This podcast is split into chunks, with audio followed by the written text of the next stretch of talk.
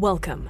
You're listening to the Malcontent News Russia Ukraine War podcast, the show that cuts through the fog of war and updates you about the ongoing conflict in Ukraine.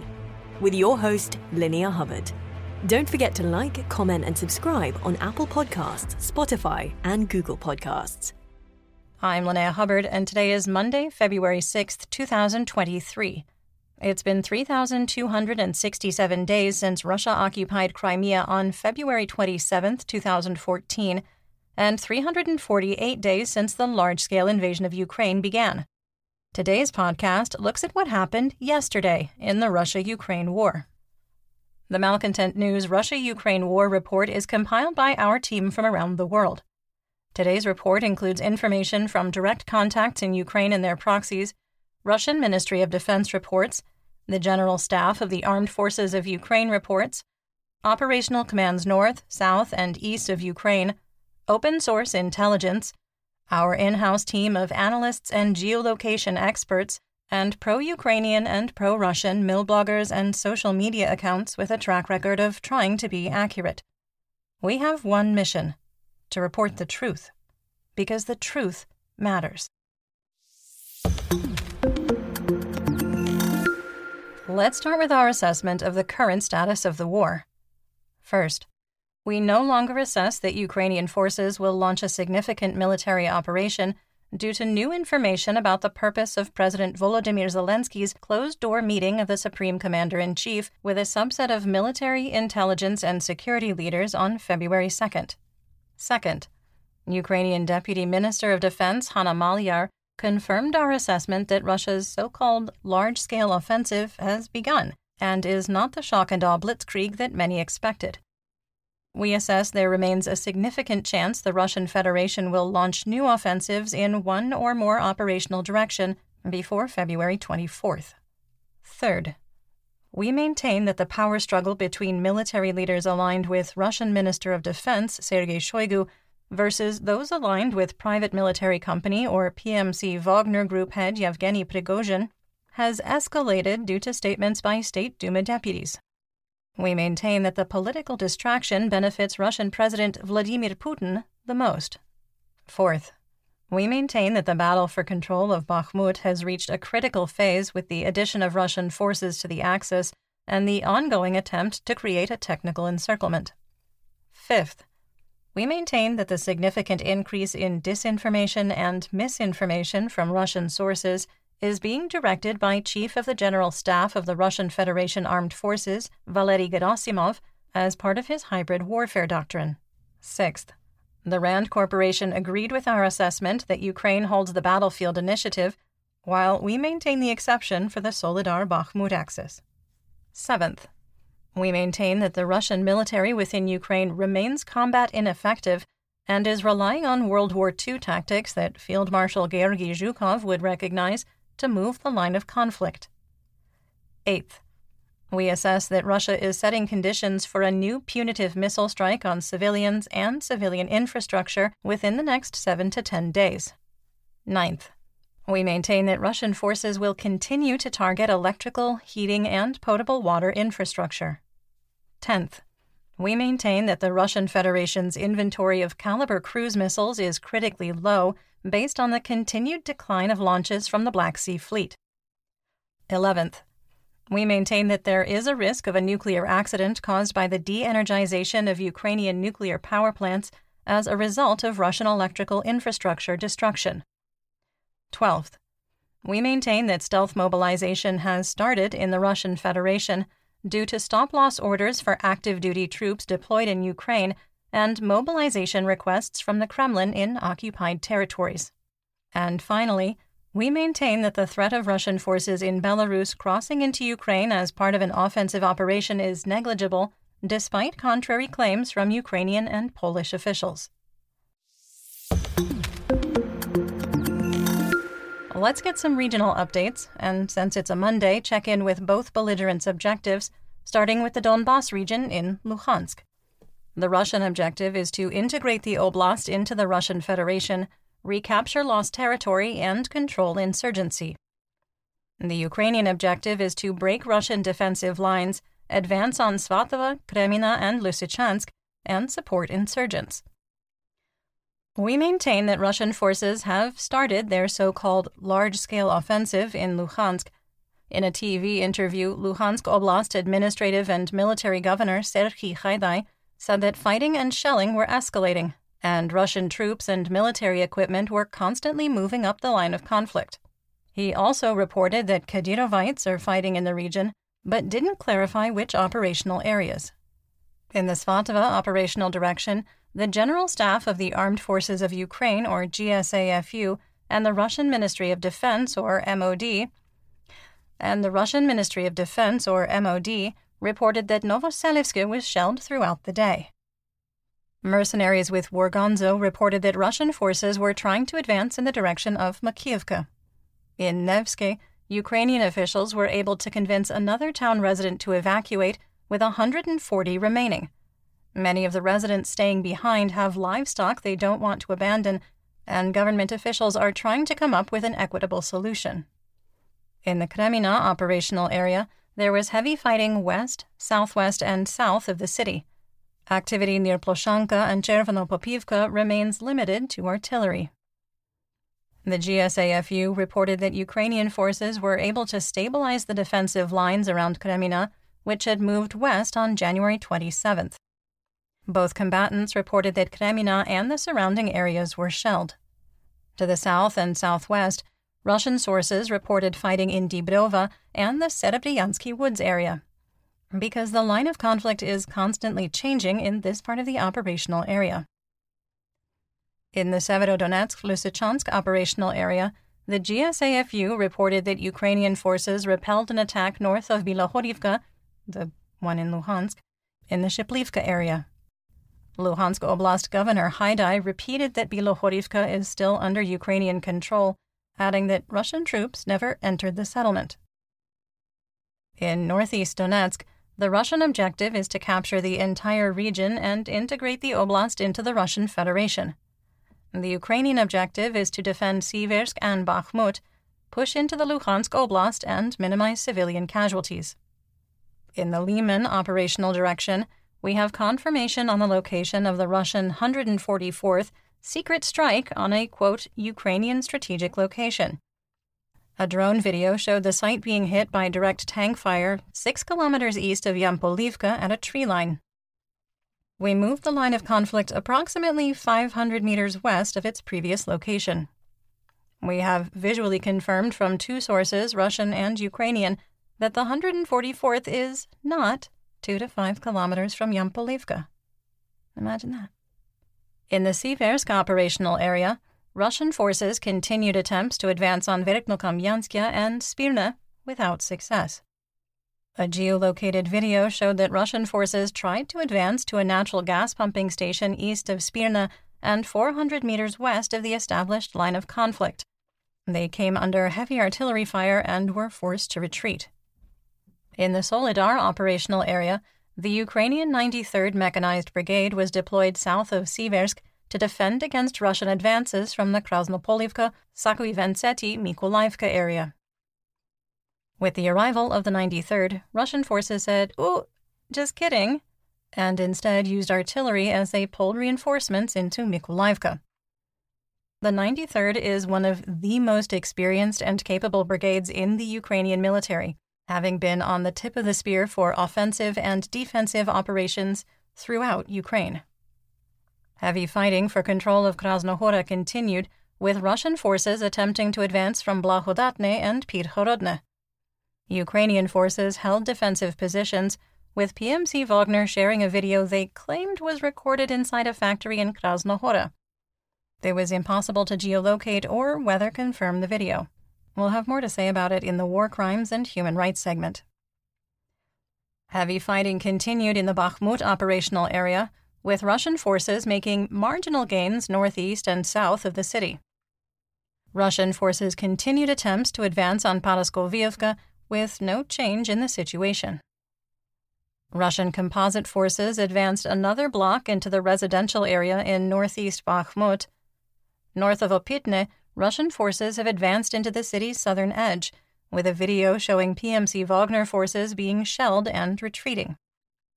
PMC Wagner's leader Yevgeny Prigozhin denied reports that Ukrainian forces had retreated from parts of Bakhmut and that fighting for control of every street continued. In the Kostiantynivka operational direction, heavy fighting continued west of Klishchiivka and south of Ivanivske. The Ukrainian T 504 highway ground line of communication, called a GLOC, that's a supply line, from Kostiantynivka remains usable but is increasingly dangerous. Reports that Ukraine has evacuated the press out of Bakhmut are untrue. In southwest Donetsk, the Russian objective is to capture the entire region, integrate the oblast into the Russian Federation, and bring the insurrection across southwestern Donetsk under control. The Ukrainian objective is to lock Russian military assets in place, defend the existing line of conflict while finding and exploiting weaknesses, destroy troop concentrations and command and control sites, interdict supplies, and disrupt logistics. In the Avdiivka operational area, it remained unusually quiet. Elements of the Russian First Army Corps, formerly of the Donetsk People's Republic or DNR, attempted to advance on Avdiivka from their positions in Opitne, suffered significant losses, and returned to their defensive positions. Mercenaries with War Gonzo reported positional fighting near Pervomaiske. Insurgents in Mariupol continue to risk their lives to report on Russian troop movements in southwest Donetsk. In the port district, the buildup of Russian troops continued. Partisans reported that eight multiple launch rocket systems, two S 300 anti aircraft systems, six buses with troops, and six trucks carrying ammunition were billeted. Six commercial buses can carry up to 390 troops. That's equal to two fully staffed companies or one understaffed battalion. Insurgents in Mariupol also reported that 14 trucks with ammunition left the city in the direction of Berdyansk, while 10 buses with Russian Mobiks went to the Mangush Rayon. Confirming these reports, sort of inadvertently, in a stunning operational security or OPSEC failure, Russian state media photographer Dima Yagodkin had his pictures of the troop and ammunition movements published, and neither Yagodkin or the agency that published his photos scrubbed the EXIF data. Quick sidebar that's the data that indicates the exact time and location where the photos were taken. Insurgents also reported that a firebase with MLRS had been created near the ruins of the Ilyich steel factory, and Russian troops are being billeted at a closed shopping mall in the port district. In the Kiev district of Donetsk, Ukrainian troops destroyed a Russian firebase equipped with a 122 mm self propelled howitzer located 300 meters from a school and 150 meters from civilian homes. Oddly enough, there were no statements from Amnesty International about setting up offensive weapons in civilian areas. How strange. There were reports of a HIMARS strike on Russian troops housed in Volnovakha, located on the Russian GLOC between Mariupol and the Vuhledar operational area. In Russian occupied Horlivka, Ukrainian artillery struck a hostel used to house Russian troops. Honestly, the after photo looks very similar to hostels I have stayed in in the past. It's been a long time since the People's Militia of the DNR delivered a gem of a video to show how great at war they are. In a video posted on the official 1st Army Corps Telegram channel, a drone drops an IED on a parked and empty Ukrainian pickup truck, and a glorious victory is declared. There is one problem. The IED misses the truck in what may be one of the worst video editing jobs. The video jump cuts to the explosion, hiding the fact that the IED missed. So, um, congratulations to the DNR for maybe putting a hole in the radiator and damaging the windshield? You, you have to watch it. And as with most of the photos and videos we reference, we do link to it in our full situation report on Patreon. There were more complaints about price gouging for groceries and water in Russian occupied Donetsk, with one of the worst examples yet. The First Republican supermarket had marked down fresh ginger, with visible mold, to $1.74 a pound. While $1.74 a pound doesn't sound like a lot, I would remind you that the average annual salary in the region is $2,500 per year. It would be like if moldy ginger were marked down to $37.60 a pound in the US. That's not hyperbole, I actually did math. Self declared leader of the so called Donetsk People's Republic, or DNR, Denis Pushilin, announced that the Azovstal metallurgical plant site would be turned into an industrial park but it would take 10 years to restore the area. Pushilin appears to have given up on turning the area into a waterfront resort, which was announced in July 2022. You're listening to the Malcontent News Russia Ukraine War Podcast. Our team of journalists, researchers, and analysts is funded by readers, listeners, and viewers just like you. To support independent journalism, please consider becoming a patron you can find us on patreon.com at Malcontent News. Moving on to Zaporizhia. The Russian objective is to prevent a Ukrainian offensive into Zaporizhia, integrate captured territory into the Russian Federation, and capture the remainder of the oblast. The Ukrainian objective is to liberate Russian occupied areas, prevent further Russian advances, exploit weaknesses on the line of conflict, and protect civilians. The situation at the Zaporizhia nuclear power plant is still unchanged, and that's really all I have to say about Zaporizhia right now. In the Black Sea, Crimea, Mykolaiv, and Odessa region, Operational Command South, or OCS, reported the Black Sea Fleet had five warships on patrol, and none of them were missile carriers.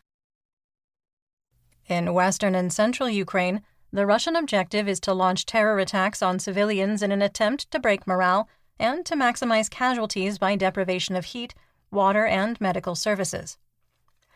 The Ukrainian objective is to deter attacks and protect civilian lives.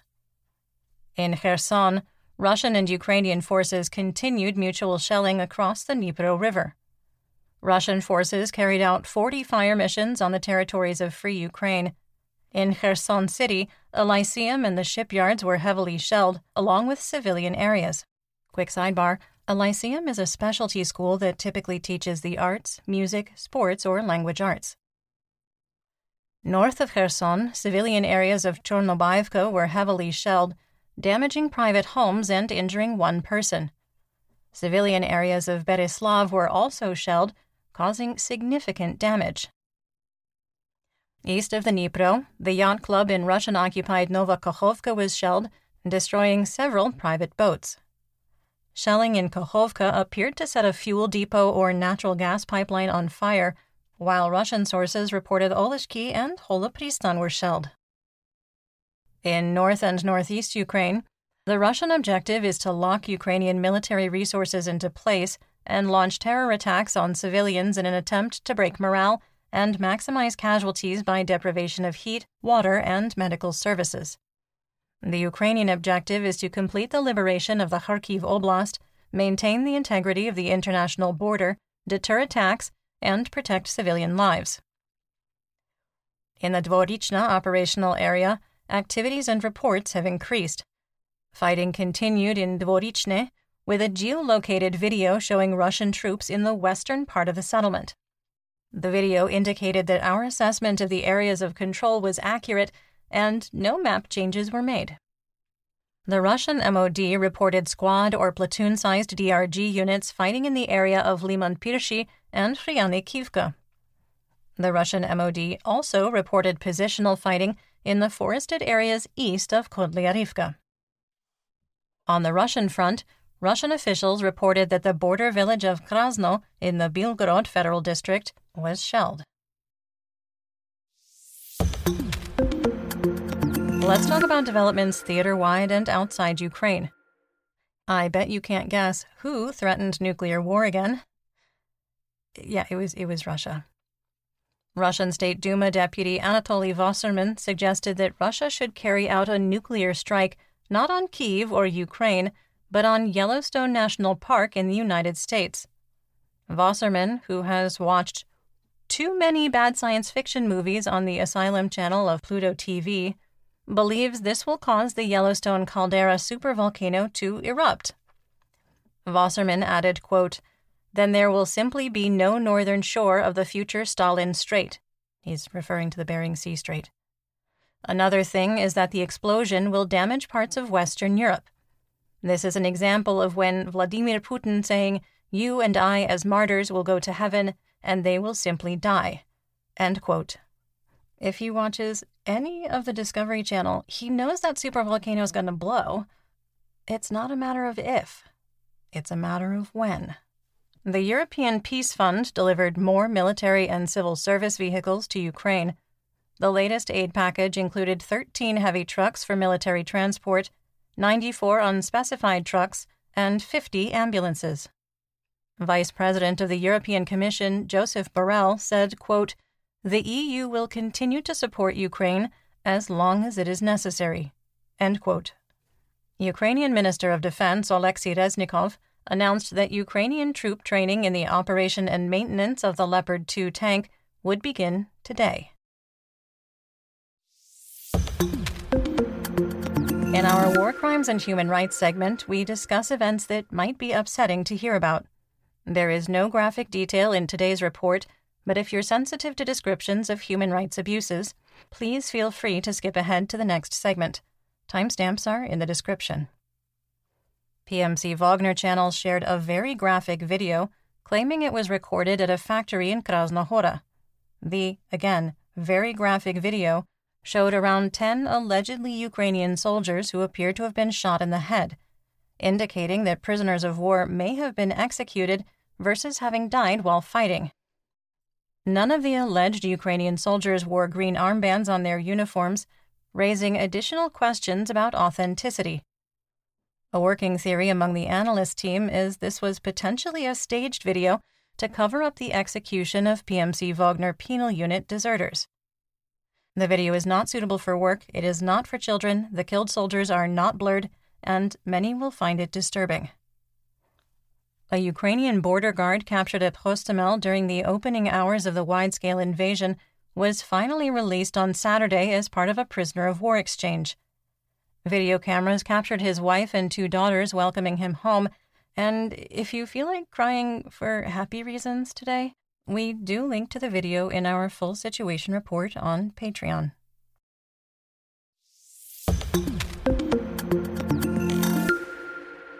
In economic news, the ruble is starting the week down with an exchange rate of 71 for 1 US dollar. Western oil prices are flat with WTI crude expecting to open at $74 a barrel and Brent up slightly to $81. Russian Urals crude dropped to an official price of $53 a barrel, with a new price cap limit of $45 a barrel now in effect. United States wholesale RBOB gasoline on the spot market continued to drop, falling to $2.33 a gallon or 62 cents a liter. Before we close for today, our thoughts are with the people of Turkey and Syria, and our community of readers and listeners in the region during this incredible tragedy. And that's what we know. Join me again tomorrow for more updates. Until then, stay safe, everyone. You've been listening to the Malcontent News Russia Ukraine War podcast. To help keep us independent, please consider providing financial support by becoming a patron. Want on demand news in your hand? Download the Google News app and make Malcontent News one of your favorites to receive breaking news updates. Thank you for listening.